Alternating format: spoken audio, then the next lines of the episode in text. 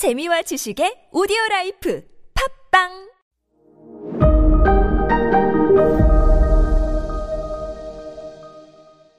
네, 여러분 안녕하십니까. 역사 스토리텔러 썬킴 인사 드리겠습니다.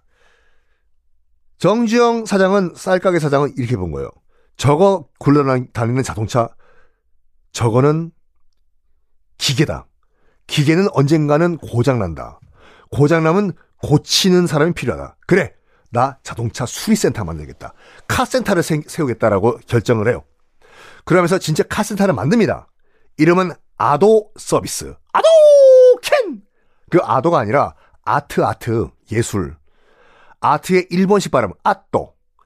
그래서 아도 서비스라고 만들어요. 그리고 소비자들 손님들한테 약속을 합니다. 여러분, 우리는요 아도 서비스는요 공기를 다른 데보다 3분의 1로 줄이, 줄여드리겠습니다. 그 대신 3배 더 주십시오. 그러니까 다른 정비소에 맡기면은 사흘 걸릴 걸 우리한테 맡기면 하루면 고쳐주고 그 대신에 다른 데보다 3배 더 달라 이거예요. 자, 여러분들이 참 머리 잘 썼어. 여러분들이 자동차 주인이라고 하면 어떡할래요? 저기 맡기면 사흘 걸려요. 여기는 내일 나와요. 근데 3배 더 줘야 돼요. 자동차는 타라고 있는 거지 않습니까? 돈 더 주더라도 난 그리고 또 당신 다, 자동차 주인들은 일반 재벌들이 아니에요. 화신 백화점 사장 등등 있는 집 사장들이에요. 돈 몇 푼 더 주더라도 내일 나오는 데를 선택하죠. 아도 서비스에 자동차들이 다 몰려와요. 내일 뽑아준다는데. 그리고 정확하게 밤새서 고쳐냅니다. 또 고장나면 안 되니까. 그래서 이런 말을 해요. 현대 그룹의 공기 단축과 뭐 이런 거는 이때부터 나온 거라고. 밀려드는 자동차들. 신나는 웃음을 지었겠죠. 근데 아도 서비스가 문 연 지 20일 후에 큰일이 발생합니다. 뭐가 발생하냐? 자동차 수리 공장에 대형 화재가 나가지고 싹 다 불타버려요. 목적 건물이었어요. 목적 건물이다가 또 한필이면 또 안에 갔다 왔다 기름때가 또 다 묻어있는 상태죠. 한 번 불이 붙으니까 걷잡을 수가 없어요. 싹 다 타요. 안에 있던 자동차 다 타요. 어, 박흥식이라고 당시 화신백화점, 우리나라 최고의 백화점 사장이 맡겼던 자동차도 다 타버립니다. 그러니까 일반인 같은 경우에는 도망가야 돼요, 만주로. 근데 여기서 정주영 사장은 결단을 내립니다. 이 아도 서비스를 만들 때요, 돈이 모자랐거든요. 그 자기가 갖고 있는 돈은 500원, 약 3,000원이 부족했어요. 그래가지고 오윤근이라는 당시 어, 경성 최고의 사채업자를 찾아가서 빌려요. 3,000원만 빌려달라고. 그래서 총 3,500원으로 이 아도 서비스를 만들었거든요. 근데 이, 이 지금 불이 나가지고 다 날려버렸기 때문에 사채 못 갚잖아요. 여러분 같은 경우는 어떻게 하겠습니까? 미랑선 타나? 만주로 튀나? 정주영 사장은 사채업자 오윤근을 찾아갑니다. 그리고 무릎 꿇어요. 사장님, 불났습니다. 지금 상태로는 사장님께서 저한테 빌려주신 3천원 못 갚습니다. 근데 제가 갖고 싶습니다. 한 번만 3천원 더 빌려주십시오. 라는 정말 와 이런 말을 해요. 그랬더니 오윤근 그 사채업자가 뭐라고 얘기했는지 아십니까? 나는 평생 사채업을 하면서 담보 잡혀가지고 돈 빌려준 적이 없다. 나는 평생 사람 보고 그 사람 신용 보고 돈 빌려줬어. 근데 단 한 번도 나는 돈 떼인 적이 없다. 나는 내 커리어에 5점 남기기 싫거든. 그러니까 내가 3천원 더 빌려줄 테니까 아도 서비스 다시 키워봐. 해서 또 빌려가요.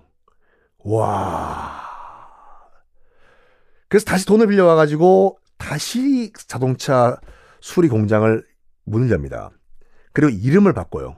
뭐로 바꾸냐면 아, 두근 가슴이 뛰는 순간입니다. 바로 아도 서비스가 아니라 지금부터는 현대 자동차 공업사라고 이름을 바꿉니다. 우리가 알고 있는 현대그룹의 시작이었어요.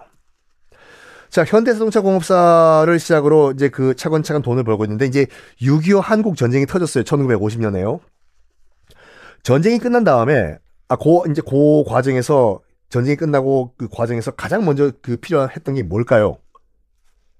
뭐겠습니까?